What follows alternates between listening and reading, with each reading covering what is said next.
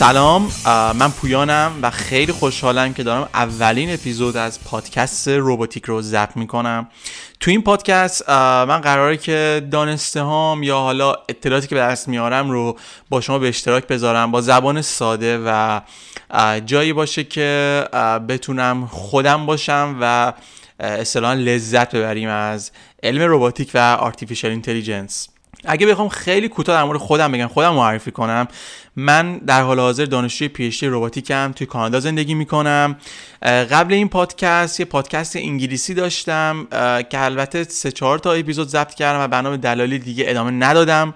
و قبل اونم توی ایران که بودم یه وبسایتی داشتم به نام الکتیک که در مورد الکترونیک و روباتیک توش صحبت می‌شد صحبت می‌کردم تولید محتوا می‌کردم و حالا وبسایت بود تو بستر اینستاگرام و یوتیوب هم بود و رشد خوبی هم اوایل داشت ولی نشد که بشه و ادامهش بدم.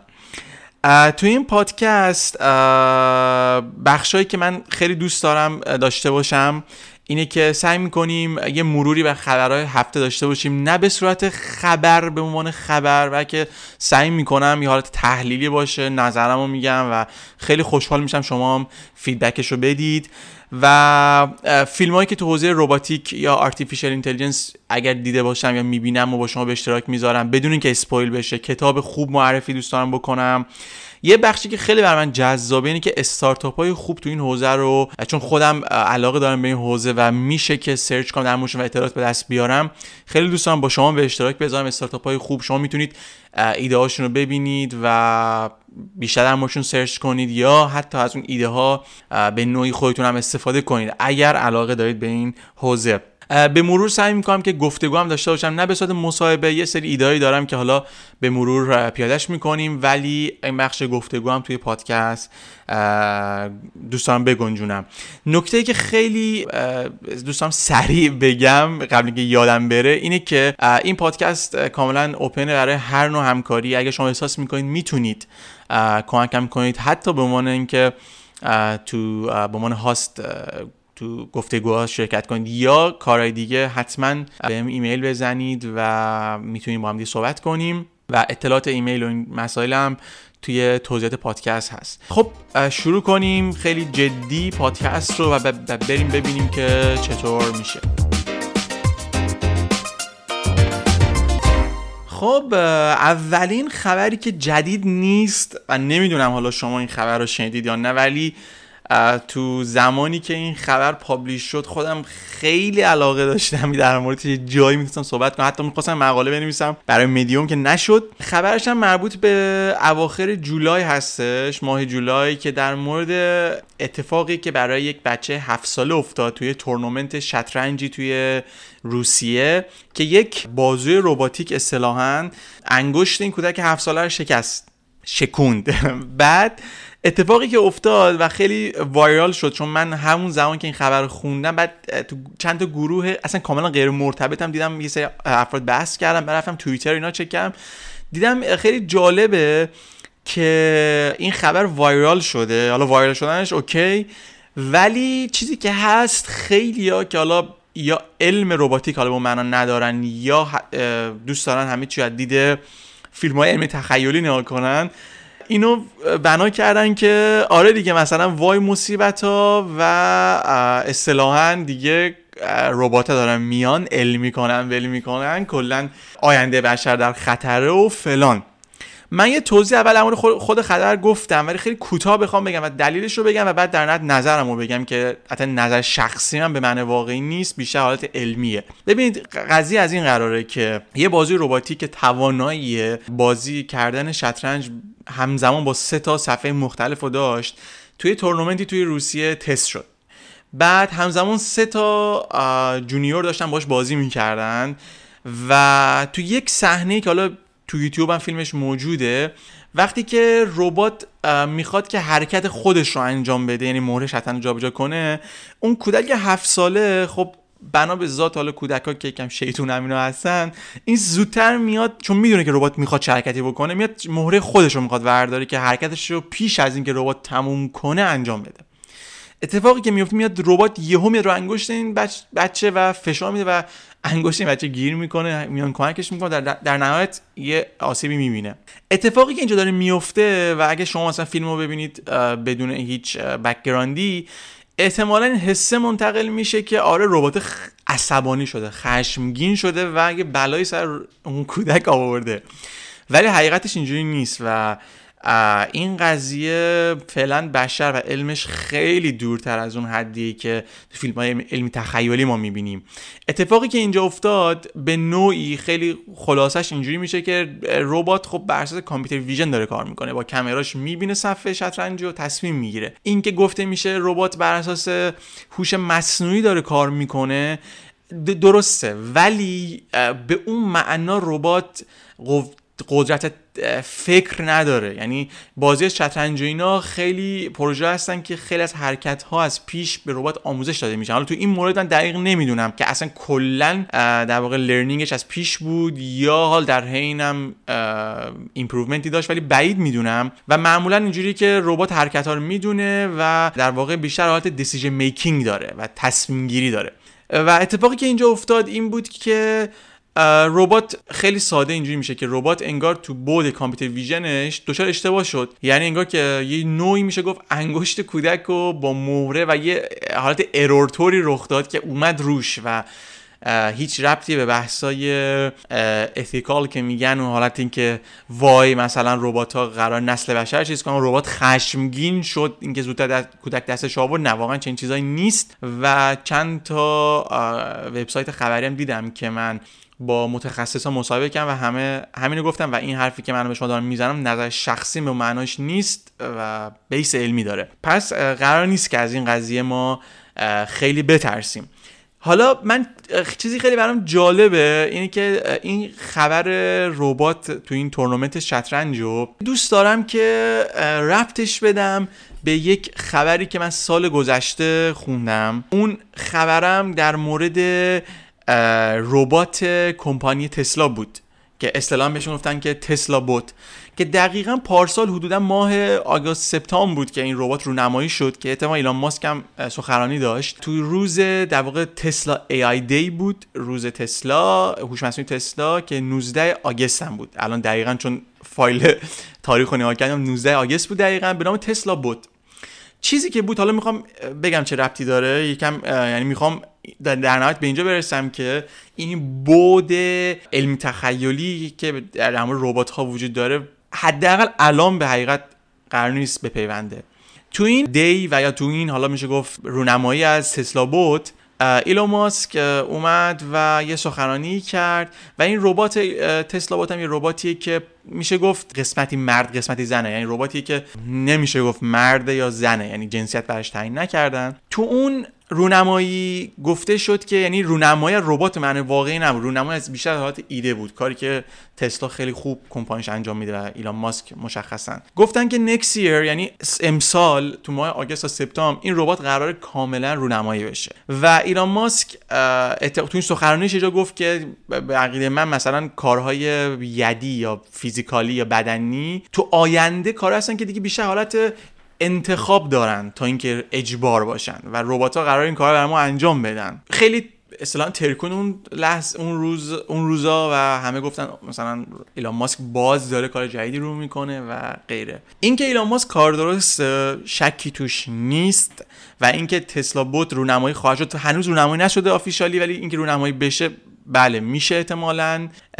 ولو اینکه یه پرانتز اینجا باز کنم که یه خبری من خوندم که شیائومی یه رباتی رو رونمایی کرده به نام سایبر وان که حالا دقیقا این رباتی رو نمایی شد. تیتری که من تو خیلی از خبرها می‌دیدم اینه که آیا قرار یه رقیبی برای تسلا بوت بشه؟ یعنی یه جورایی ناخودآگاه رقیب تراشی کردن حداقل رسانه برای Tesla Bot ایلان ماسک. ولی یه چیزی که هست اینه که ایلان ماسک خیلی بلند پروازانه و عجیب در مورد ایدش می‌گفت. و من بعد اینکه چیز ایلان این سخنرانی ایلان ماسک که دیدم خودم یکم برام بود که مثلا خیلی دیگه داری اصطلاحا عجیب به دنیا یک سال حداقل یک سال بعد فکر می‌کنی. و بعد بعدش خیلی جالبه یه مقاله خوندم از ایوان آکرمن که ایوان آکرمن یک senior editor در IEEE ایشون اومدن یه تحلیلی کردن در مورد همین قضیه ایلان ماسک. گفت که کار ایلان ماسک خیلی خوبه okay فلان ولی ساخت humanoid robot رباتایی که حالا انسان نما اصطلاحا با ساخت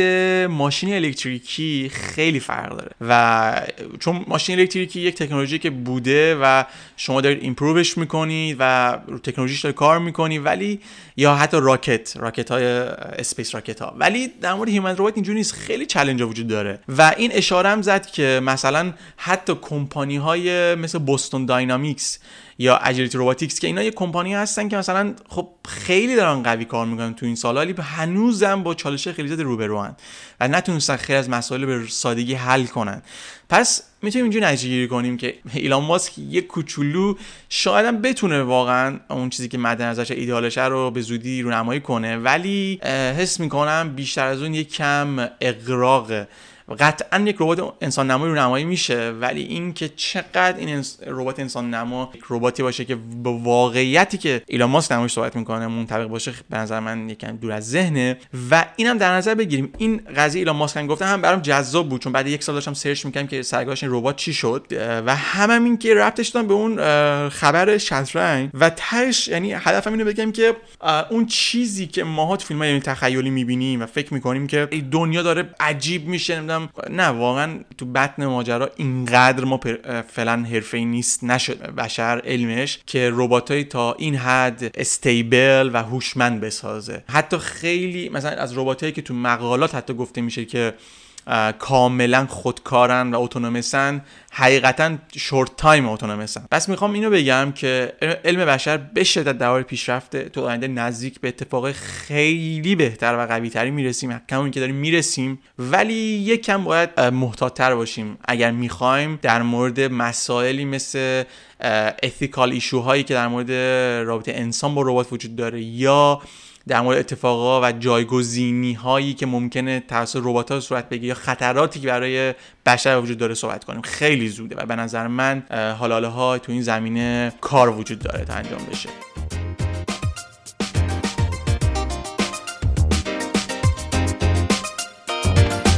من چند وقت پیش مصاحبه خوندم از آقای مارک رایبرت. که ایشون founder Boston Dynamic ه و واسه من خیلی این مصاحبه جالب بود و شاید به شما جالب باشه. حالا کل مصاحبه که از حوصله خارجه من لینکشو می‌ذارم. ولی یه سری بخشاشو با هم مرور می‌کنیم. این مصاحبه تو هفته اول آگوست انجام شد و مربوط میشه به خبری که Hyundai Motor و Boston Dynamic اعلام کردن که قرار یک سرمایه گذاری بیش از 400 میلیون دلاری انجام بدن تا یک institute AI به نام Boston Dynamic AI Institute در واقع تأسیس کنند که قرار یه سری کارهای متفاوت تر و یا عمیقتر تو بعضی از حوزه ها نسبت به Boston Dynamic انجام بشه. در واقع هدفی که مطرح شد اینه که مسائل خیلی چالش برانگیز و مهم قراره که در حوزه رباتیک البته قراره که حل بشه. و عموما تمرکز این مؤسسه روی cognitive AI athletic AI و مسائل ethical و policy های این مدلی هستش. چند تا چیز خیلی جالبش که دوستان با شما به اشتراک بذارم اینه که تو یه جایی ازش پرسیده میشه از ایشون یعنی پرسیده میشه از آقای مارک پرسیده میشه که شما وقتی که در واقع Boston Dynamic رو تاسیس کردی سال 1992 اون زمان به چی فکر می‌کردی؟ می‌خواست این کمپانی به چه صورتی باشه و غیره؟ جوابی که آقای مارک ریبرت میده خیلی جالبه. ایشون میگه که ما اصلا استارت که زدیم کمپانی Boston Dynamic اصلا نمی‌خواستیم چیزی باشیم که الان هستیم. ما اصلا استارت زده بودیم که یه کمپانی باشیم که تو حوزه مدلینگ و simulation داره کار می‌کنه. بعد چون خود ایشون خب پروفسور بود قبل این استاد دانشگاه بود برای 15 سال حدودا. بعد می‌گفت که من خودم خب استاد دانشگاه بودم و اون زمان fund ای مختلفی در پروژه می‌گرفتم از DARPA یا جای مختلف و خوب بود همه چی. ولی من همیشه فکر می‌کردم که این fund ا ممکنه یه روزی قطع بشه و دائمی نباشه. بعد تصمیم گرفتن که خب یه کمپانی بزنیم تو حوزه simulation modeling کار کنیم و همون زمان خب اینا با شرکت سونی پروژه گرفتن برای ربات Aibo. خیلی خوب بود. بعد پروژه انسان نمایی گرفتن رفتن جلو و کم کم کم کم با این پروژه که گرفتن و ورود کردن به ربات انسان نما و حوزه‌های مختلف کم کم به رسیدن که ساختار کمپانی کلا عوض بشه. چون که اینا یه ربات به نام بیگ داگ رو در واقع design کردن به وجود آوردن و از اونجا به بعد بود که دیگه کلا ساختار کمپانی از اینکه یه کمپانی فقط مربوط به کارهای software ی باشه تبدیل شد به یه کمپانی که الان می‌بینیم. بوستون داینامیک این نقش به شدت بزرگی در حال حاضر داره و یک سوال دیگه که ازش پرسید که این سوال سوالیه که کلا خیلی مطرحه. مخصوصا برای افرادی که نگاه فیلسوفانه به ربات ها و هوش مصنوعی دارن. و سوال این بود که کلا چقدر مهمه که ربات مفید باشه practical باشه؟ یعنی بشه یعنی سودمند باشه بر ما. جوابی که ایشون میده اینه که حالا برای کسایی که با انواع ربات ساخته شده بوستون داینامیک آشنا باشن احتمالا می‌تونن به یاد بیارن. یه رباتی که این کمپانی ساخته بود سالها قبل که یه ربات تک پایی بود که حالا one leg hopping robot بود که این ربات بکر بودنش به این بود که با یک دونه پا و یک دونه leg این می‌تونست تعادل خودشو حفظ کنه. بعد خودشون میگه اشاره به همین ربات می‌زنه و میگه که خیلی مهمه که یک مفید باشه ولی نگرانی و دغدغه روزمره ما نیست در حال حاضر. میگم مثلا اون ربات one leg و که ما produce کردیم و یا design ش کردیم به نوعی خیلی خورده گرفته شد که خب خب که چی؟ مثلا هدف چی؟ ولی ولی خب ما از تکنولوژی که روی این ربات پیاده کردیم استفاده کردیم برای سایر ربات ها تو بخش های مختلف و و چیزی که الان داریم می‌بینیم به نام بوستون داینامیکس. یعنی خیلی خلاصه ایشون جواب داد که اینکه یه ربات که ما می‌سازیم design می‌کنیم اینکه مفید باشه اینکه بتونه تو زندگی روزمره کمک حال انسان باشه خیلی مهمه. ولی اونجوری نیست که ما هر طرحی که داریم ایجاد می‌کنیم اینه که فقط در نظر بگیریم چقدر این ربات می‌تونه سرویس بشر بده. خیلی وقتا ربات اختراع میشن. design میشن که اون تکنولوژی که توش به کار میره از سایر ربات به کار خواهد رفت و استفاده خواهد شد. و کلا این یک بحثیه که وجود داره در حال حاضر تو حوزه رباتیک. هر چی ما design می‌کنیم تو این حوزه باشه یا نه. چون خیلی از ربات کمپانیای مثل بوستون داینامیک اینا یا حتی همون تسلا بات ی که ما حرف زدیم کاربرد خیلی مشخصی ندارن. دقیقا قرار بر چی استفاده بشن. و این قضیه توش وجود داره. همینطور تو این مصاحبه همونجوری گفتم یکی از بخش هایی که این institute قرار کار کنه تو حوزه به حال مسائل ethical ethical من, فکر کنم لغتی که فارسی بخوایم بهش بگیم بحث اخلاقیات بخوایم بگیم که در مورد ربات رابطه ربات انسانی بخشی که کلا یک شاخه علم الان در حال حاضر شد. صحبت خواهیم کرد تو این پادکست چون که مقالات خیلی زیادی تو این حوزه وجود داره و نظرات مختلفی وجود داره و افراد مختلف فیلسوف ها حتی به این حوزه ورود کردن. و نظرات خیلی جالبی دارن در مورد رابطه انسان و ربات ها. یک سوالم که شده در مورد همین بخشه که چه تدبیری یا چه برنامه وجود داره و غیره. و به صورت خلاصه جوابی که ایشون داده اینه خودشون گفته گفته که چهار تا topics هستن که احتمال خیلی زیاد در واقع این مؤسسهشون قرار روش focus کنه. بحثای ethical بحثای حالا اخلاقیات من میگم ethical خیلی بهتر من میرسونه منظورو این ethical issue هایی که توی ربات های نظامی وجود دارن یا رباتایی که قرار جایگزین انسان بشن شغل انسان در آینده بگیرن رباتایی که قاتل انسان هستن killer robot که این ها گماشته میشن برای اینکه یک انسان دیگه رو بکشن. حالت جنگ در نظر بخوایم بگیم. و این مسائل مسائلی هستن که خب به حال تقابل انسان با رباته که خودشون میگه میگه تو حوزه نظامی خیلی پیچیده است و نمیشه خیلی formalize ش کرد. ولی جایگزین ربات با انسان مسئله که دغدغه خیلی هم هست. مهمه ولی تا که جایگزین انسان بشن تو حوزه های دیگه job ها و شغل های برای انسان ها ایجاد میشه. اونجوری نیست که انسان بیکار بمونن و تو این حوزه اینا قرار حالا یه اقداماتی بکنن. دقیقا تو مصاحبهش نگفته.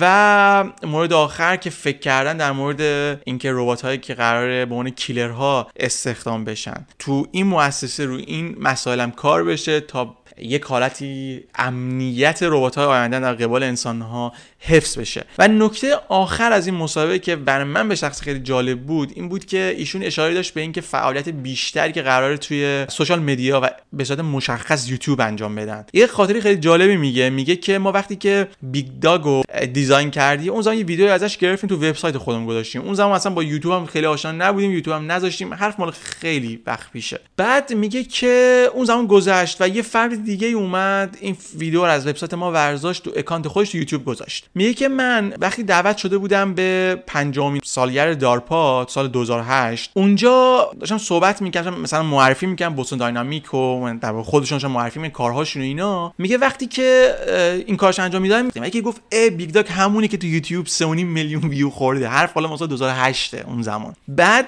میگه من همون زمان یه جرقه بهم خورد که 3.5 میلیون ویو و چه پتانسیل یوتیوب داره که ما می‌تونیم ازش استفاده کنیم. و کلا برام خیلی جالب بود که حتی تو برنامه فردی مثل ایشونم وجود داره که بیش از پیش تو media و مشخصا یوتیوب باشه چون می‌دونه که این فضا باعث میشه که افراد بیشتری با تکنولوژی های موجود آشنا بشن.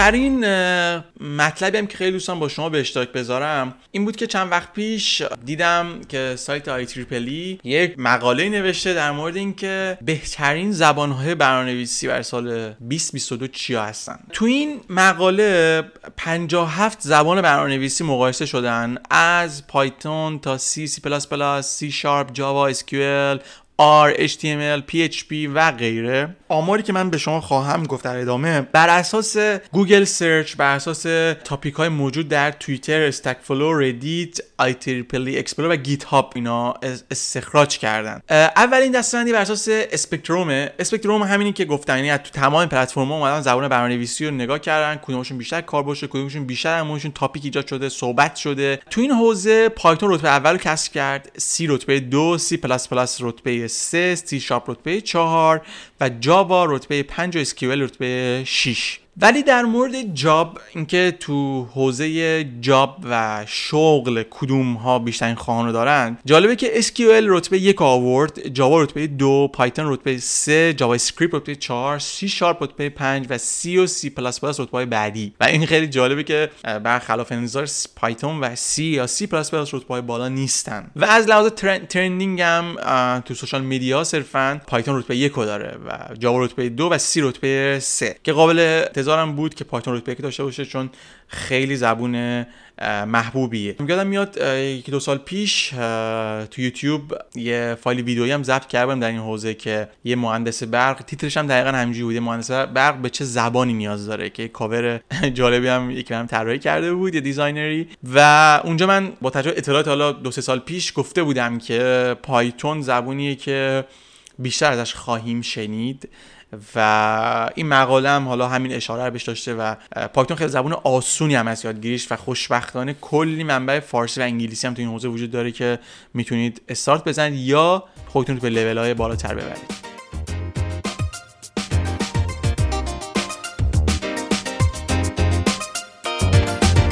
خب رسیدیم به بخشی که خودم به شخص خیلی علاقه دارم بهش و اون بخش استارتاپ های حوزه روباتیک و هوش مصنوعی هستش. این صنعت خیلی صنعت رو به رشدیه و هر سال که داره میگذره خیلی عجیب داره پیشرفت می‌کنه هم لحاظ تکنولوژی و هم لحاظ مالی داره رشد می‌کنه. به طوری که حالا طبق اطلاعاتی که وبسایت معتبر استاتیستا منتشر کرده تو سال 2021 حدودا 43 44 بیلیون دلار درآمد صنعت رباتیک بوده و قطعا صدها کمپانی کوچیک و بزرگ به وجود میان با ایده های خیلی باحال ایده هایی که خیلی هاشون می‌تونن ادامه بدن تا چند سال خیلیشون نه زود شکست می‌خوام این طبیعت این فضاست. یکی از کمپانیایی که من خیلی جالبه برام و دوست دارم با شما یه نیمچه اطلاعاتی در موردش به اشتراک بذارم. اسم کمپانی از رپید روباتیکس که این کمپانی رشد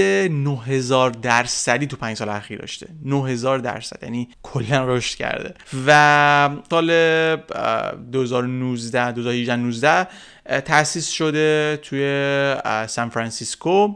و تو series B چند وقت پیش تونست یه fund جدیدی رو به دست بیاره. حالا این رپید روباتیکس که میگم این کمپانیش چیکار می‌کنه؟ این کمپانی وقتی حالا وبسایتش بدی وبسایت خیلی باحال داره. این وبسایت داینامیک تر و تمیز اصلا لذت می‌بره که اسکرول کنه بیاد پایین. جدا از اون این در واقع اطلاعاتی که تو در مورد محصولاتش وجود داره یکی از محصولاتش اسمش هست رپید ماشین اپراتور که همون RMO خودشون معرفی کردن به نام مخفف RMO در واقع یک بازوی رباتیکه اما بازوی رباتیکیه که هدف از ساختش این بوده که برای انواع تسکا و تو انواع محیطا به کار بره. یعنی شما انگار که با خرید یا کرایه این بازو چون می‌تونید ماهی 2000 دلار خرج کردن بازو رباتیک داشته باشید توی سیستمتون توی کارخونهتون توی محیطتون بذارید و هر تسکی رو که مد نظرتون باشه بهش بدید و این یاد بگیر و انجام بده. یعنی دقتش بالاست سرعتش بالاست و هوشمنده یعنی از کامپیوتر ویژن داره استفاده می‌کنه. یک ویدئویی که تو این وبسایت قرار داده شده اینجوریه که و توضیحی که در مورد این بازی رباتیک داده شده این بازی رباتیک با اصل اول وانز در واقع ساخته شدن و به این صورتی که اپراتور یک انسانه میاد و یک وظیفه تسکی یک کاری که با ربات انجام بده رو انتخاب می‌کنه. یه اپلیکیشنی وجود داره. بعد اون ربات میاد محیط رو با سیستم بینایی 3D که داره اسکن می‌کنه. بعد اینکه اسکن کرد بهترین motion و بهترین حرکتی رو که می‌تونه اتخاذ کنه تا اون task و تا اون وظیفه رو انجام بده رو انتخاب می‌کنه انجام میده. مثلا یکی از وظایفی که تو این ویدیو و تو وبسایت هم ارائه شده اینه که pick and place یعنی اینکه ربات یه چیزی برداره بذاره جای دیگه. این میاد اسکن که می‌کنه مکانی که قرار در نهایت اسمشو بذاریم محموله یا هر چیزی قرار داده بشه رو می‌شناسه. چیزی که قرار وردارم می‌شناسه و حرکتش میشه که اینو ورداره بذاره و غیره.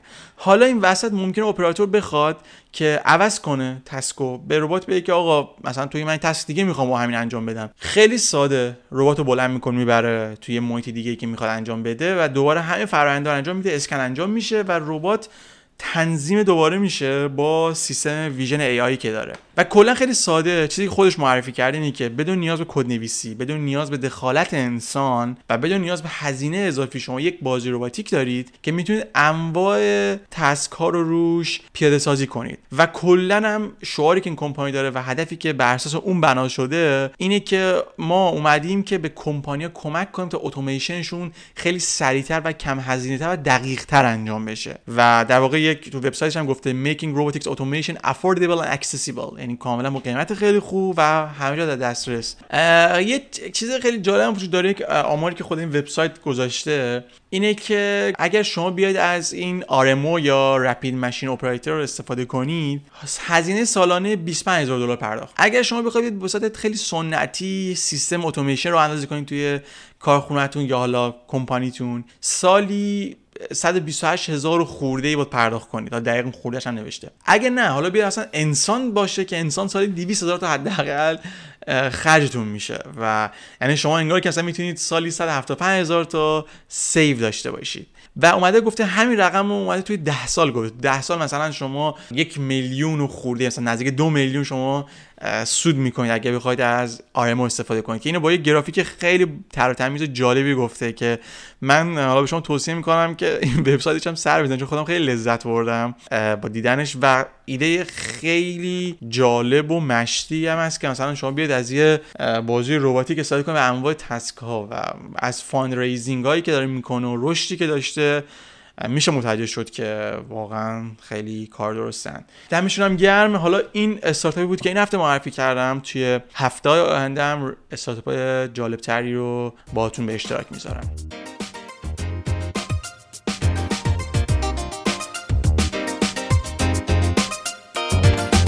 توی این قسمت می‌خوام با شما فیلم های جالبی که توی حوزه روباتیک یا هوش مصنوعی می‌بینم و به اشتراک بذارم. واسه خودم که خیلی جالبه کسی بهم چنین پیشنهادایی داشته باشه فیلم خوب معرفی کنه که تو اوقات فراغت بشه دید. و خودم چنین کاری تو این پادکست می‌کنم و خیلی سعی می‌کنم که اسپویل نشه ولی اگه شد عذر می‌خوام. چون باید هم جانب توضیحات رو حفظ کنم هم اینکه اسپویل نشه. فیلمیه که می‌خوام تو این اپیزود شما معرفی کنم.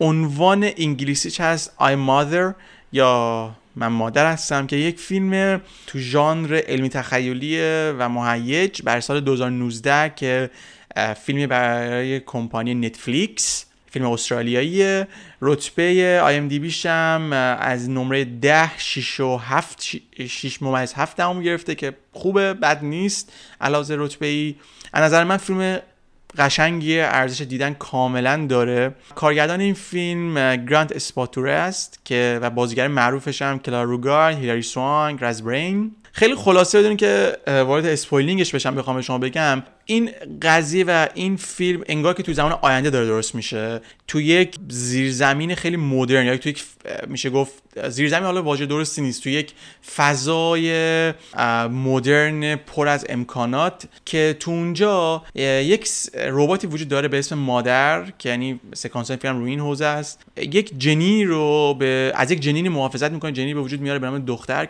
و یک دختر به شدت باهوش و کاردرستیه تا اینجای فیلم خب خیلی همه چی داره عادی پیش میره. از یه جایی به بعد چون همیشه این ربات به دختر گفته که بیرون از این فسیلیتی که ما هستیم بیرون از این فضا مسمومه اگه بری میمیری و اینجوری. و دختر با این افکار رشد کرده و ربات مادر خودش میده که یک صدای مادرانه خیلی جالبی هم داره.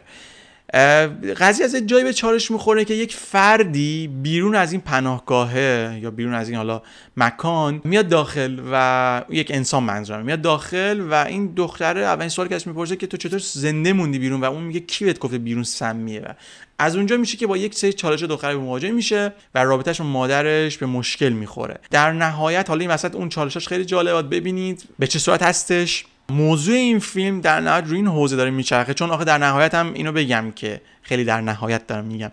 هی واژش استفاده می‌کنم. اینو بگم که با تا انتهای فیلم ببینید که چه اتفاقی میفته تو این چالش که بین مادر و این هم رباته و دختر اتفاق میفته و در نهایت این ربات چی هست اصلا اون باید ببینید. نمیگم اسپویل نشه.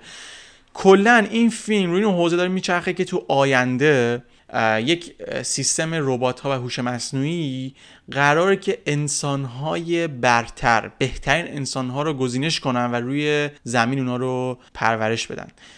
و هدف اینه که انسانه با کیفیت پایینتر پایین پایینتر از این دور حذف بشن. یک دیدگاه که خیلی خشنطور داره که از بابت خیلی جالبه. همون دیدگاه هیتلر گونه است جورایی. طرف دیگه هم و خب به خاطر که هیتلر گونه است وحشیانه است که هر کسی که تا یک درصدی از هوش و توانایی بدنی حتی نداشته باشه هست بشه و واقعا این قضیه خیلی عادلانه نیست. به شما توصیه می‌کنم فیلمو ببینید. بیش از این توضیح نمیدم. می‌دونم که اسپویل میشه و نظر من فیلم خیلی قشنگیه و لذتش رو ببرید.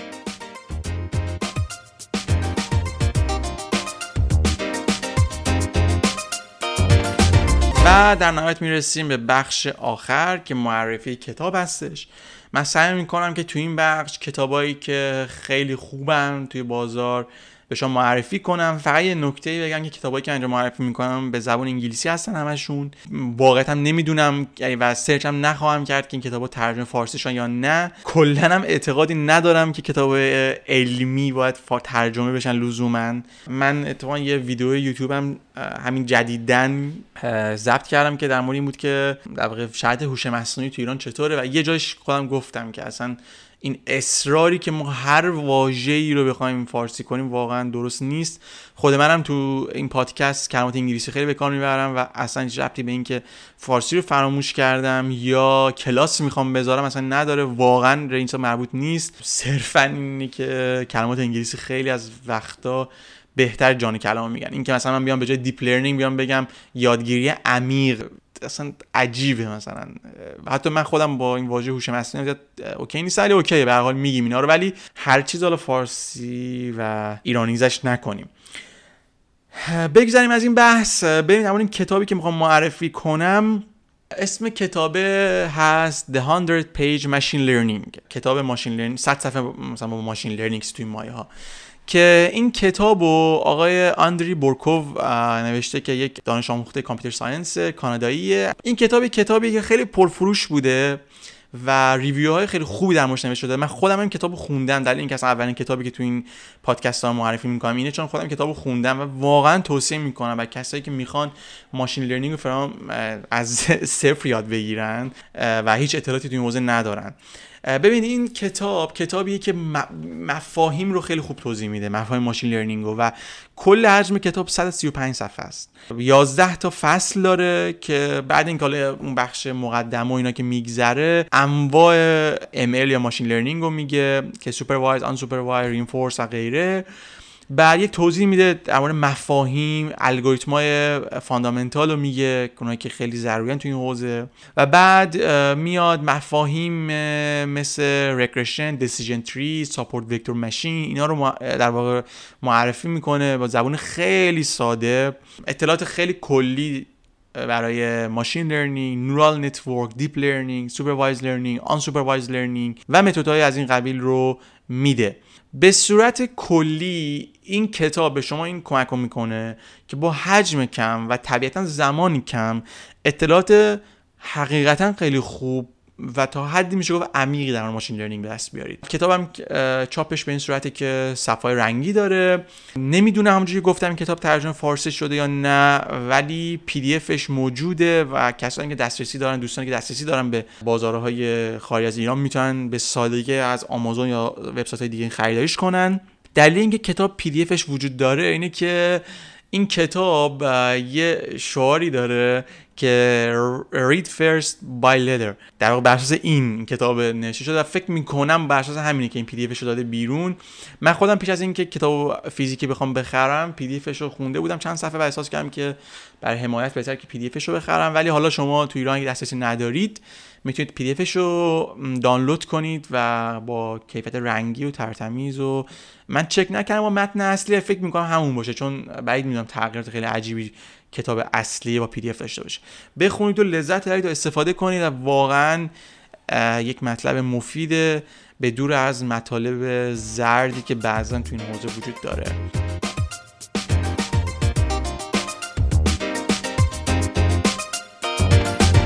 دوستان رسیدیم به پایان این اپیزود اپیزود اول از پادکست روباتیک که من تو این پادکست به دور از هر چیزی خیلی دوستان ساده و شفاف در مورد مسائل روباتیک صحبت کنیم. خیلی خوشحال میشم. پادکست اگر راضی بودید خوشتون اومد با دوستاتون به اشتراک بذارید که بیشتر دیده بشه. بیشتر از اونم خیلی خوشحال میشم که اگر نظری انتقادی چیزی دارید بهم بگید. دوستانی هم که تمایل دارن همکاری کنن من اوپنم کاملا به این قضیه و می‌تونیم صحبت داشته باشیم پیش بریم و من خیلی دوست دارم اتفاقا دوستان جوین بشن و یه کار با کیفیت تر داشته باشیم. و همین دیگه دمتونم گرم. خیلی خوشحالم که ارائه ارتباطی جدیدی پیدا کردم. مواظب خودتون خیلی باشید و ایام به کامتون باشید